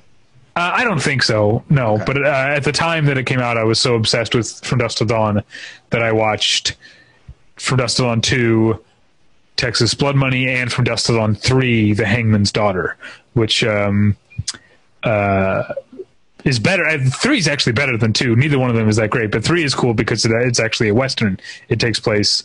It's sort of showing you the same, the same bar, hotel, brothel from the first from Dusk Till Dawn, but in like the 1860s. Oh, fun! Uh, yeah, it actually. Eventually, Orlando Jones is in it. Uh, eventually, all uh, like straight to video horror sequels wind up doing like a, an origin story. Like Tremors did that. oh, like a Western Tremors? Yeah, it takes oh, place oh, wow. like in the 18 somethings, and uh, yeah. From what I've heard, uh, as a weird uh, gift, I wound up with a box set of all the Tremors movies, or at least up to that point. I think there's been one or two more since then. Um, that's right. And by all accounts, I still haven't. I've seen the second one, but that's it. But by all accounts, they're all pretty good because they all have that same tone. Uh, as the first one. So at some yeah. point, I probably should watch the other ones. So okay, at the same time, I can't quite justify it looking at the cast from Dusk Till Dawn 3, Michael Parks as Ambrose Bierce. He's playing a real life person. I forgot about that part of it. Okay. Um, Jordana Spiro, Rebecca Gayheart, uh, Sonia Braga, Danny Trejo, of course, and Orlando Jones are all in from Till Dawn 3. The Hangman's Daughter. The Hangman's Daughter. Good cast. All right, so that's Texas. Uh, I don't have anything for Utah. Nor do I. I think probably a lot of westerns. Best, uh, yeah, oh, undoubtedly. Uh, Best little whorehouse, how, Best little in Texas is the last movie I have. Okay, um, Vermont, nothing. Virginia, obviously, this Who's Afraid of Virginia Woolf doesn't really count. sure, doesn't take place there. Uh, Washington is one where there's the movie George Washington, which is a not, a doesn't take place in Washington, B is not about George Washington. Yeah. Uh, but then yeah, there's Mr. Smith goes to Washington. Yeah, but and he's not the, going to you know Seattle. Yeah, Olympia, Aberdeen. um, uh, uh, yeah, there's Mr. Smith goes to Washington, and then its unofficial remake or official remake, uh, Billy Jack goes to Washington. Right. Yeah. Um, both of which I've seen. Uh, and that's the end for me too. Nothing for West Virginia. Nothing for Wisconsin. Um, I feel like there's or Wyoming is the last one. Yeah, I feel like there should a be a Wisconsin. I feel like there should be a Wisconsin movie, but I, I can't. I can't yeah. think of. There probably, yeah, undoubtedly there probably is, and I'm trying to think like I can't imagine there being a lot of instances where they're like, oh yeah, we're just uh, we're gonna go the the Pennsylvania route and we'll just name something after Madison or uh, Milwaukee. Like I, I, don't run across a lot of that. But uh, yeah. yeah, and so the the fact that like it's I wonder if it's kind of notable outside of westerns, of course, made 70 years ago. Um, it's pretty notable, like the movies that we wound up blowing past, not because of necessarily you and I, but because there just aren't that many of them. And I think it's yeah. because they're seen as like outside of Mount Rushmore, like what do you know about the Dakotas or or anything like that. So like I think movies may use them, but the the the the name of the state is not a selling point, so it's not going to be in the title. Because I because I know that there have been movies that take place in Vermont, certainly movies that take place yeah. in Utah, but uh, yeah, they're just not gonna they're not gonna say it's not the situation where someone's like, oh my gosh, West Virginia, I've got I've got to go see that movie, as opposed to something like Alaska or Hawaii or Mississippi or something, and certainly Texas. Yeah. So, um, yeah, uh, uh, there are and there are movies that feel like their state without having the sure. name in it. Uh, because when you were talking, we were talking about um, Ebbing, Missouri, uh, being a fake town in a bad movie. Um, uh, and you were talking about where where you're from, which is kind of the Ozarks area. Uh, Winter's Bone is sure. um, a movie that actually um, feels like southwestern Missouri. Take, was shot in southwestern Missouri. Uh, uh, much more authentic. Now I feel I I feel I should say, and please don't think this is me uh, being mean or or anything like that. I'm not from Southern Missouri. Did I say you I, were from Southern Missouri? You said you mentioned where where I was from. Right. And, yeah. Uh, no, you're a yeah, Californian. I live there. I'm a Californian and then a Coloradan and uh, I spent three years in Missouri, but they were three very formative years. Well, that's because uh, we met there. Obviously, you know what? That's actually kind of true. Um, I, you know, that's uh, like the Missouri State Show came out of that, and that was fun. And hey, without the Missouri State Show, I wouldn't have been to. I've never been to Nebraska outside of that. So there you go. Yeah, that's that was the that was the second time I was in Nebraska in Lincoln.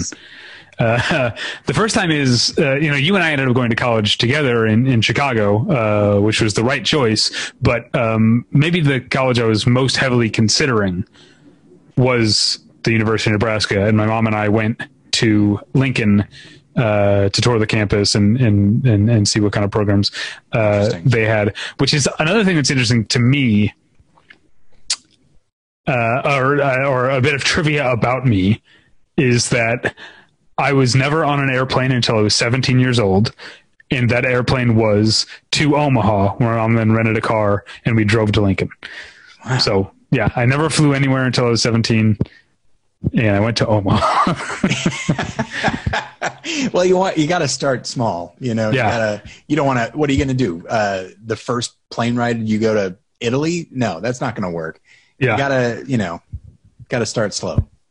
Yeah, I, but um, uh, it's just like last summer, my family came from all over the the country wherever they uh, are, and we and we stayed in it. We rented a, a like a, a, vacation house in Los Osos, um, uh, which is near like um, the Hearst uh, uh, uh, mansion.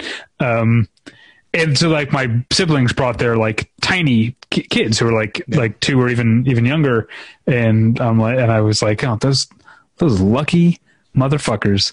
they get to be on a plane to San Jose uh, at, at, at 18 months, and I uh, waited 17 years to go to Omaha.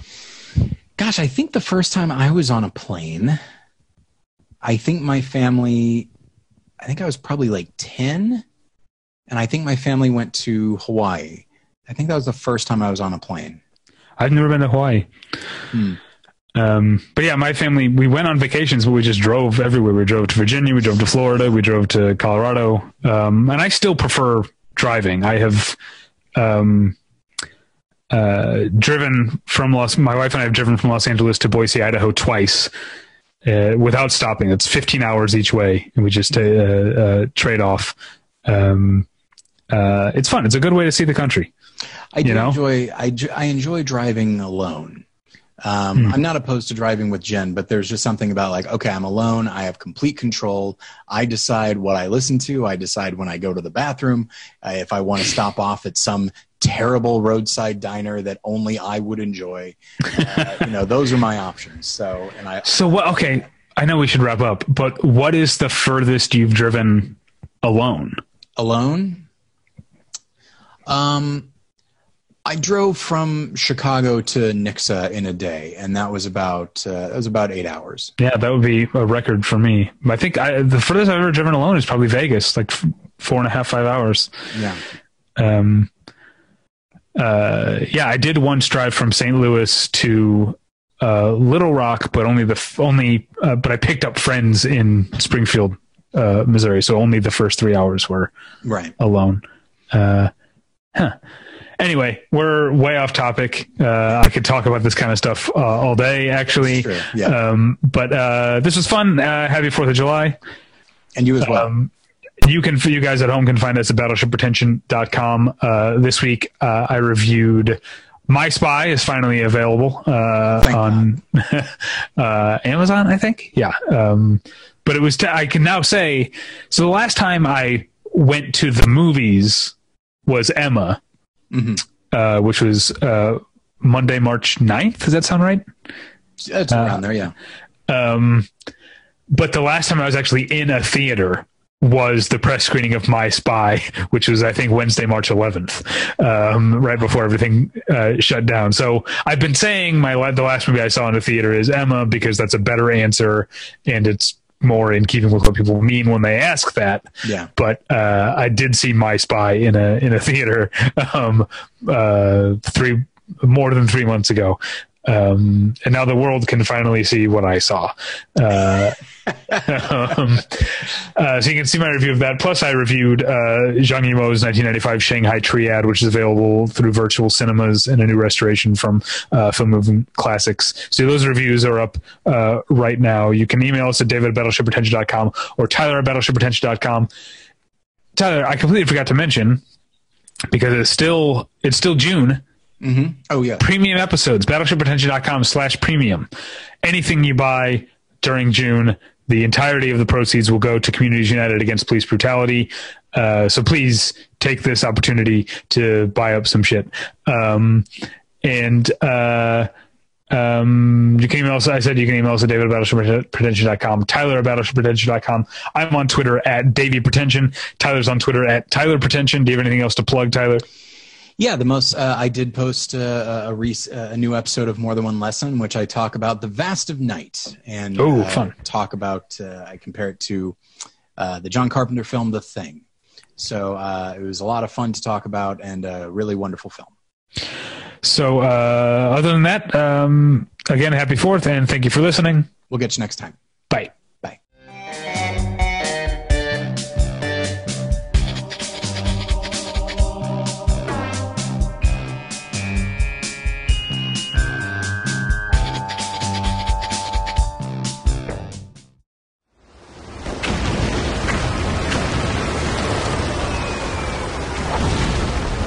This program is a proud member of the Battleship Pretension Fleet.